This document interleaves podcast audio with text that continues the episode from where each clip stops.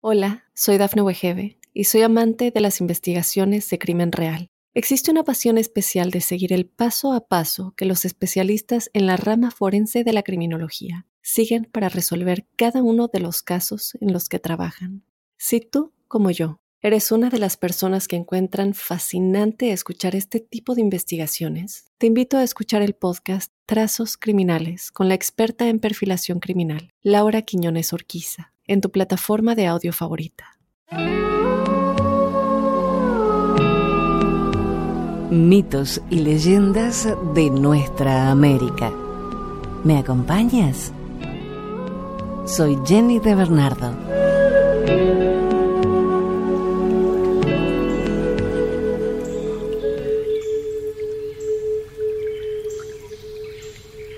Leyenda iroquesa del árbol de la paz.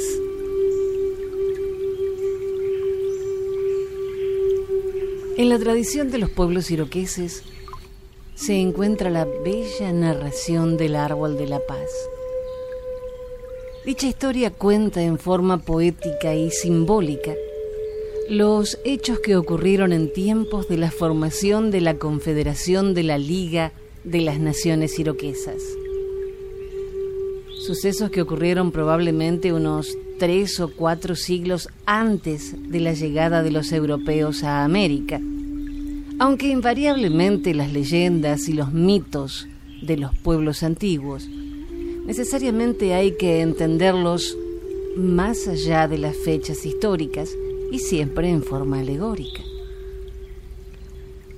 Según cuenta la leyenda, el mismo gran espíritu descendió desde las alturas del mundo de las estrellas, encarnando en la forma física de Deganaguida, también llamado el Gran Pacificador, quien se crió en la tribu de los Hurones, y también en la forma de Hiawatha, quien provenía de la tribu de los Onondagas.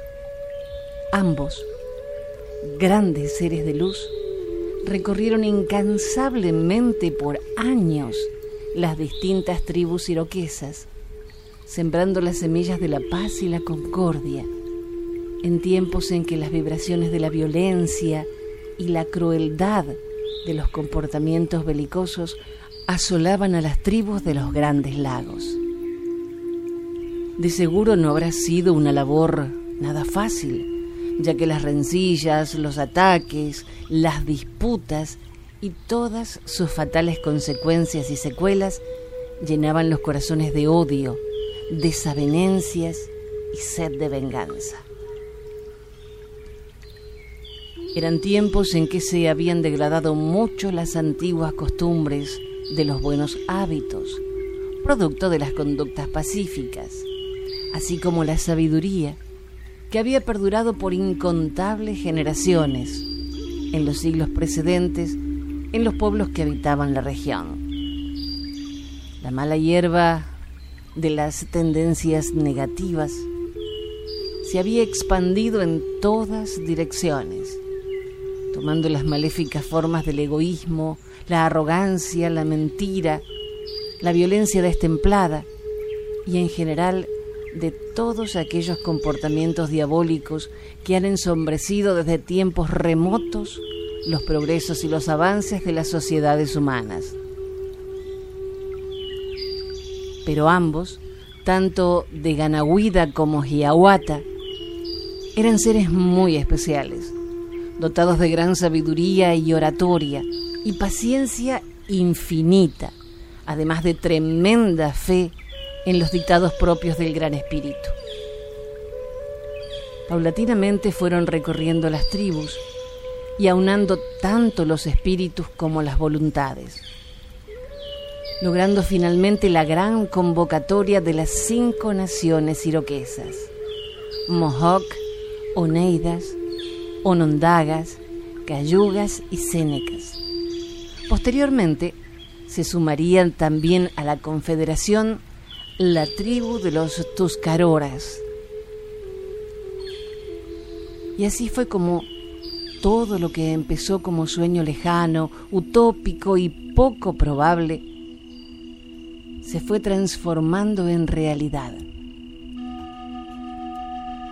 Finalmente, durante meses, los mensajeros recorrieron las tribus invitando no solamente a jefes y dirigentes, sino a todos aquellos que quisieran participar de tan magno acontecimiento, el cual tendría lugar en las cercanías del sagrado lago Onondaga, en las estribaciones de las montañas de lo que hoy conocemos como el estado de Nueva York. El punto de reunión escogido fueron los alrededores del pino más alto y más anciano que encontraron en la comarca. En los días previos a la luna llena, que daba inicio a la temporada de otoño, llegaron desde todas las direcciones miles de viajeros de todas las edades, incluidos muchos niños, mujeres y ancianos, quienes no quisieron perderse la auspiciosa ocasión. En las noches, las fogatas se multiplicaban como la luz de las estrellas. Y durante el día se podía sentir la fragancia del entusiasmo, la esperanza y la armoniosa hermandad que se respiraba alrededor de los tipis. Las pequeñas aves cantaban dulcemente, al igual que los ríos y los arroyos, los animales danzaban en alegría y contento, y las nubes hablaban en su misterioso lenguaje acerca de los magnos acontecimientos que estaban por ocurrir. Así también el mágico y reverente vuelo de los cuervos, los halcones y las águilas daban a entender el consentimiento del cielo, las altas esferas y las tribus aladas. Luego de observar tres días de riguroso silencio, para purificar cuerpos, mentes y espíritus. Yahuata habló solemnemente ante la expectante asamblea de las cinco naciones.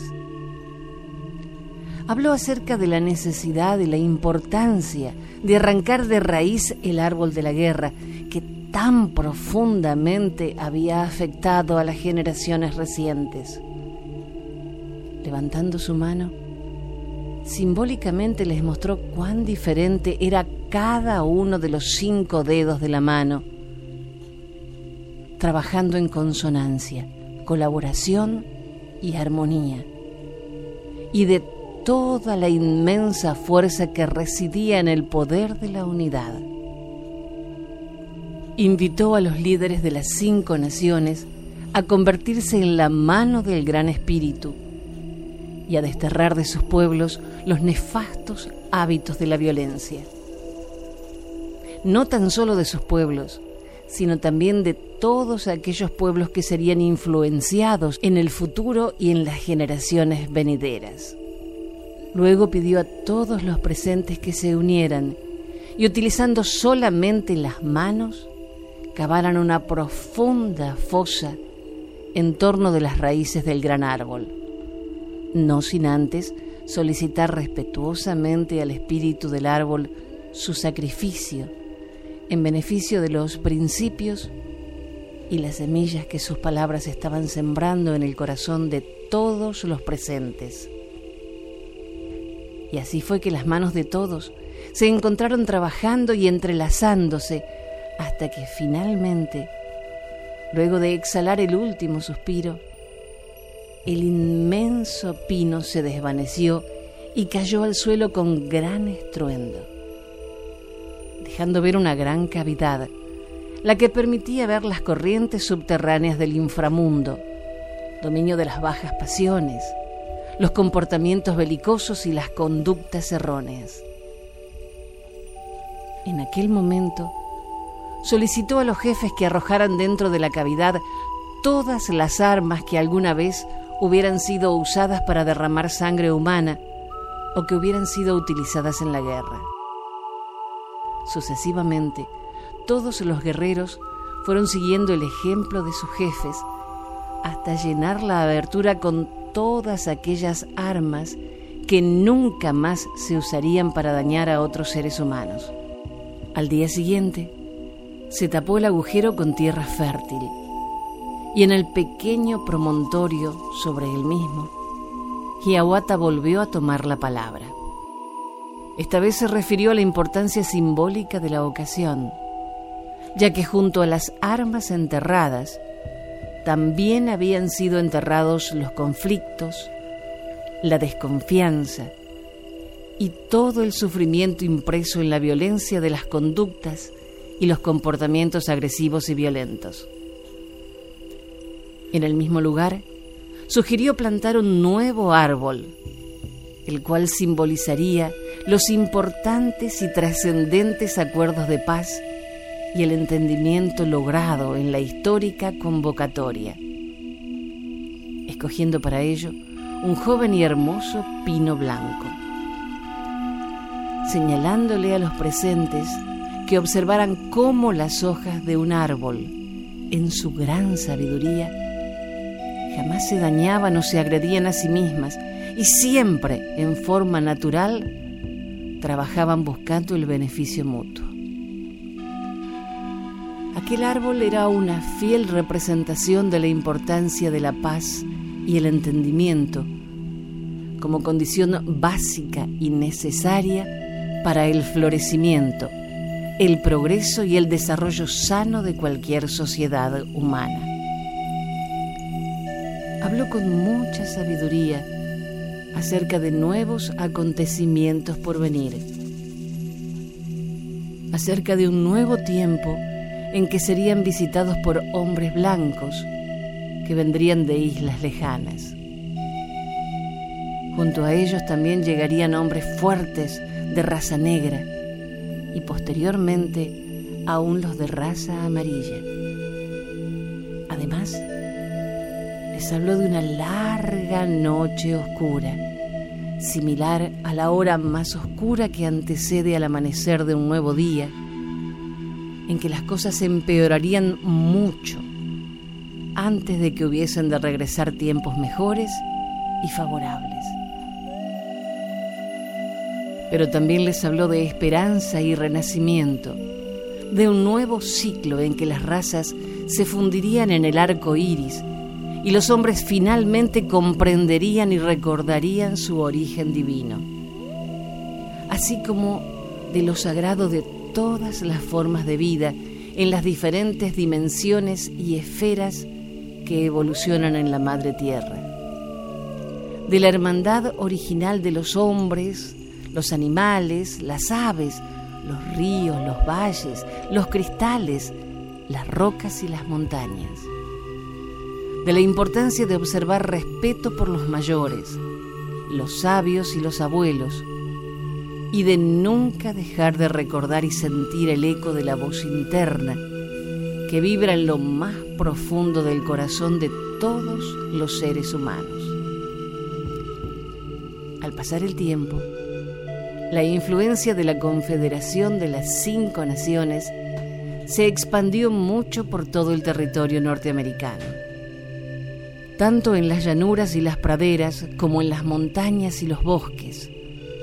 Fueron muchos los pueblos y las tribus que siguieron su ejemplo, erradicando las costumbres violentas y sus raíces, sanando sus viejas heridas, recordando sus antiguas tradiciones y reconociendo la unidad y el origen primordial de todos los seres, de todos los reinos, como hijos y herederos del Gran Espíritu. Esta historia está centrada en el árbol de la paz y el entendimiento, el que es solo un aspecto entre los amplios principios y los trascendentes acuerdos alcanzados por la Gran Alianza.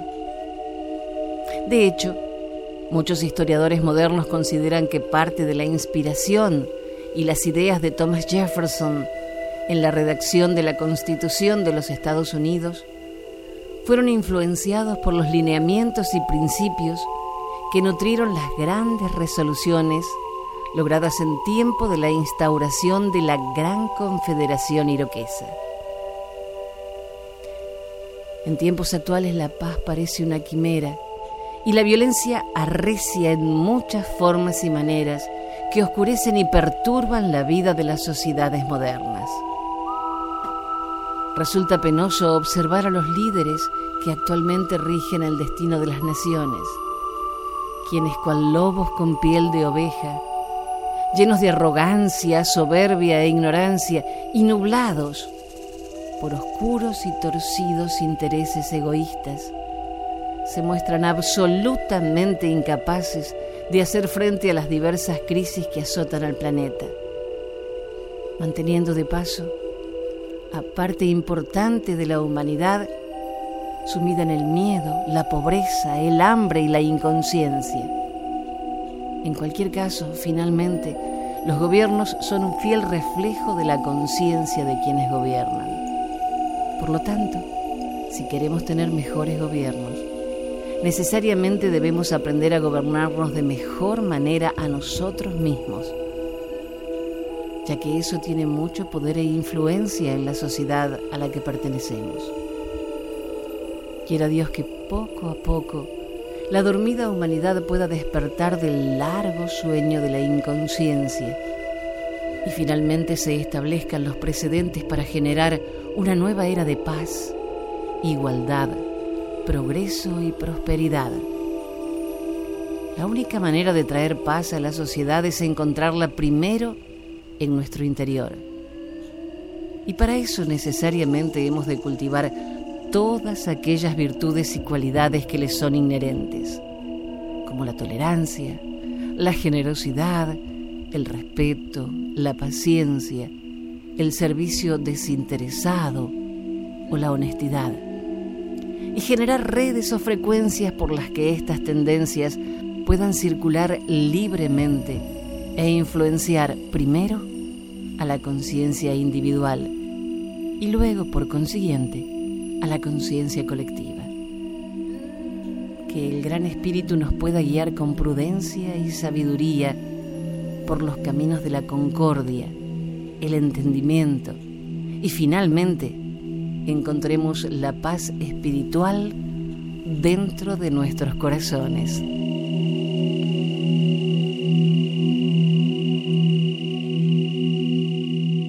Texto extraído de águilablancaandina.com.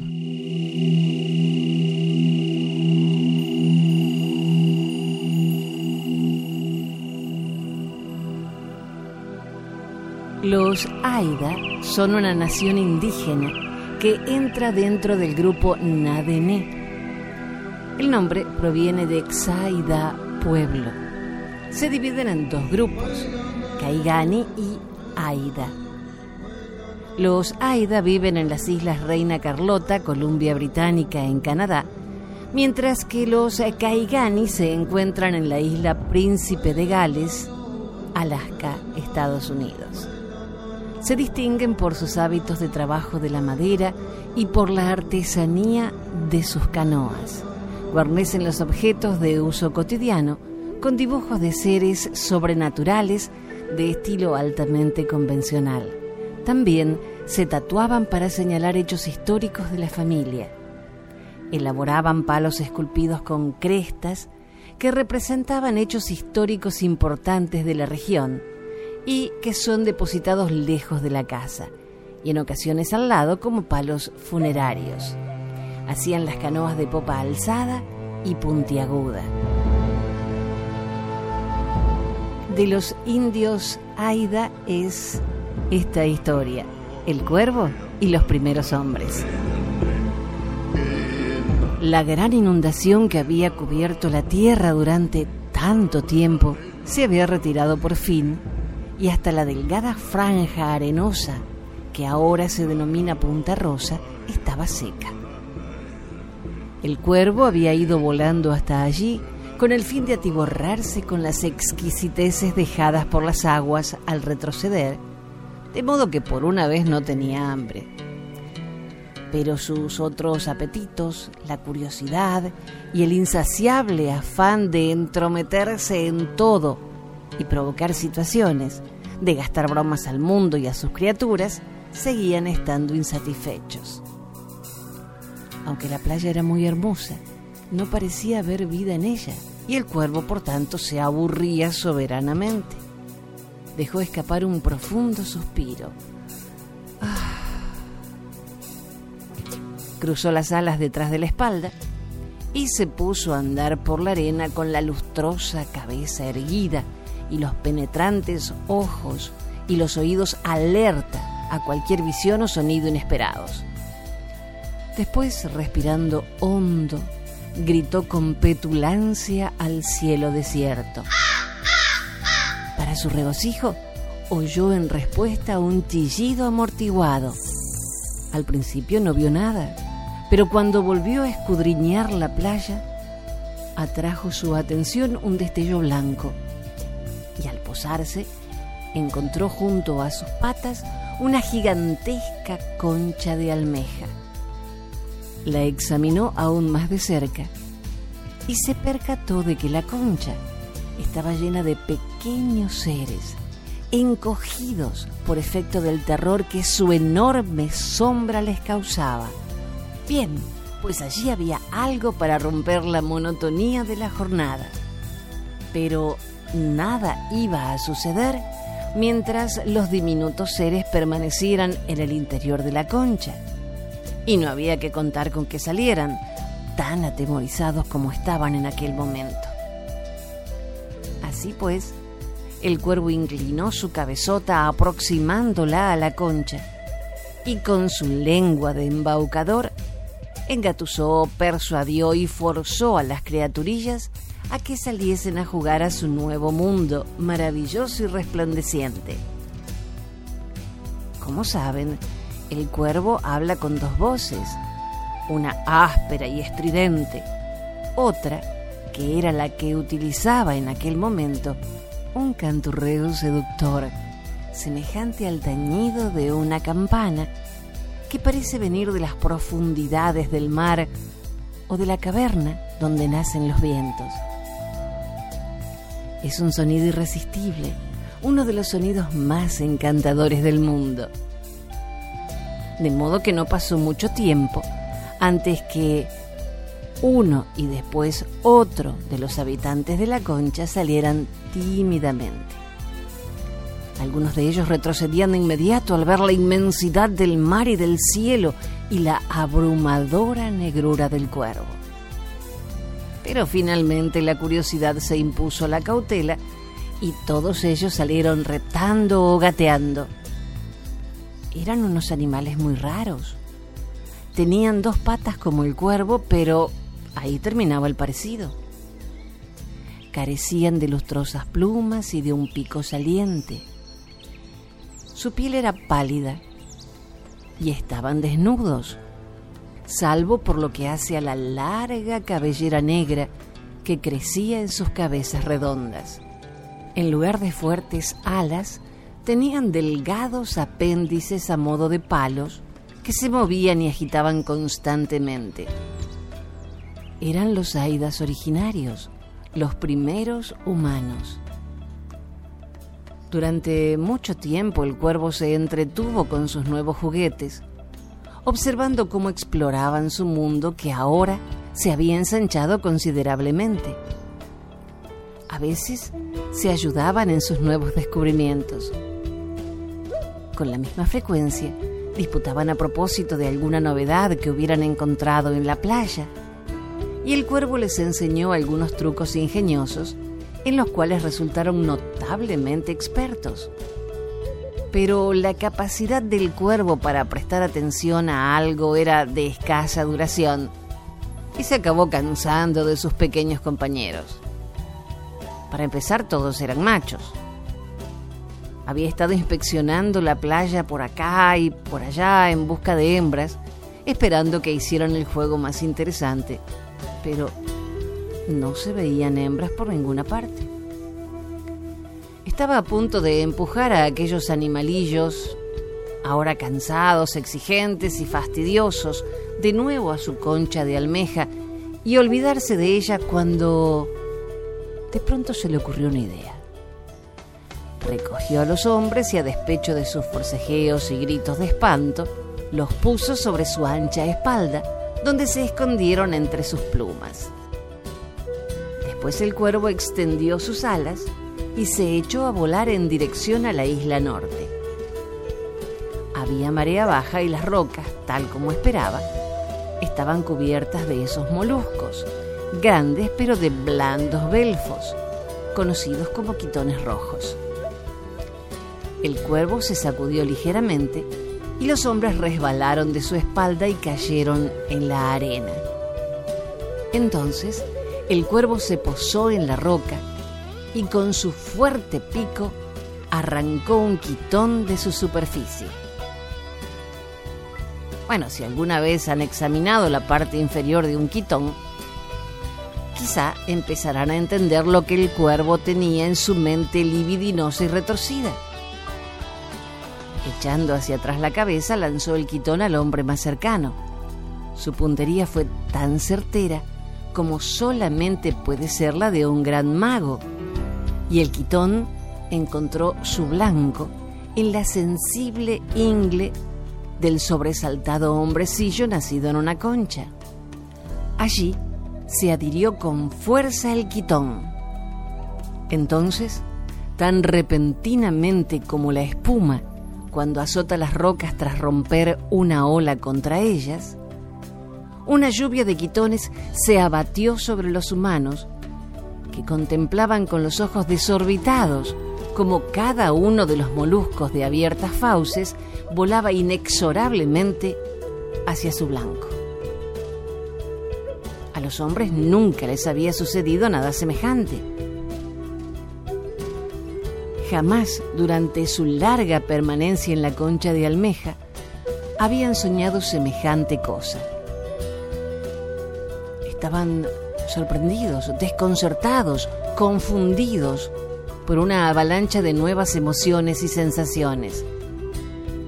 Se movían de acá para allá y se retorcían, sin saber si era placer o dolor lo que estaban experimentando. Se echaron en la playa, donde pareció como si una gran tempestad estallara sobre ellos, seguida repentinamente por una profunda calma. Uno por uno los quitones se desprendieron. Los hombres se pusieron en pie tambaleándose y se encaminaron lentamente playa abajo, seguidos por la estridente risa del cuervo. El primer grupo de humanos varones desapareció pronto detrás del siguiente promontorio, saliendo de los juegos del cuervo y de la historia de la humanidad. Si encontraron el camino de vuelta a su concha o acabaron sus días en otra parte o perecieron en el medio extraño al que habían ido a parar, es algo que nadie recuerda y tal vez a nadie le importa. Habían desempeñado su papel y recorrido su camino. Entretanto, los quitones habían regresado a la roca, a la cual se aferraron como antes. Pero también ellos habían cambiado. Cuando la marea alta siguió a la baja y las grandes tempestades de invierno dejaron paso a las lluvias más benignas y al tibio sol de la primavera, los quitones crecieron y crecieron, haciéndose muchas veces más grandes de como habían sido hasta entonces los de su especie. Sus caparazones articulados parecieron a punto de estallar por la enorme presión que sufrían desde el interior. Y un buen día, una enorme ola barrió la roca, los arrancó de sus asideros y los devolvió a la playa. Cuando el agua retrocedió y el tibio sol secó la arena, se produjo una gran agitación entre los quitones de cada uno de ellos surgió un humano de piel morena y cabello negro. Esta vez había entre ellos machos y hembras, y el cuervo pudo dar comienzo a su mayor juego, un juego que aún continúa. Aquellos no eran tímidos habitantes de una concha de almeja, sino hijos de la salvaje costa, nacidos entre el mar y la tierra, desafiando la fuerza del tempestuoso Pacífico Norte, y le arrebataban un rico medio de vida. Sus descendientes construyeron en sus playas las sólidas y bellas casas de los Aidas y las adornaron con las poderosas tallas heráldicas que hablaban de los legendarios orígenes de las grandes familias, de todos los héroes y las heroínas y los valientes animales y monstruos que configuraran su mundo y sus destinos.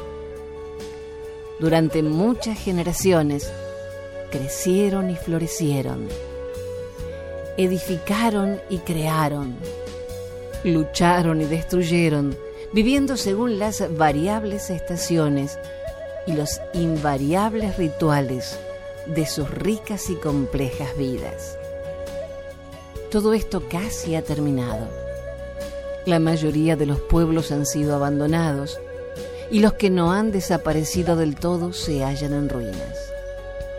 La gente que queda ha cambiado.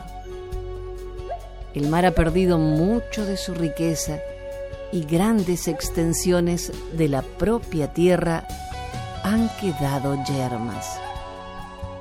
Tal vez es hora de que el cuervo empiece a buscar otra concha de almeja.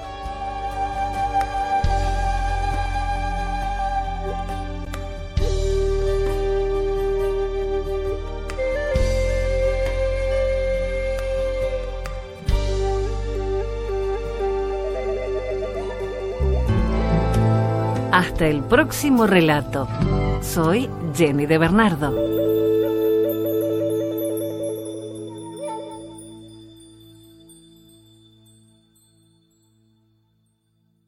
Hola, soy Dafne Wegebe y soy amante de las investigaciones de crimen real. Existe una pasión especial de seguir el paso a paso que los especialistas en la rama forense de la criminología siguen para resolver cada uno de los casos en los que trabajan. Si tú, como yo, ¿Eres una de las personas que encuentran fascinante escuchar este tipo de investigaciones? Te invito a escuchar el podcast Trazos Criminales con la experta en perfilación criminal, Laura Quiñones Orquiza, en tu plataforma de audio favorita.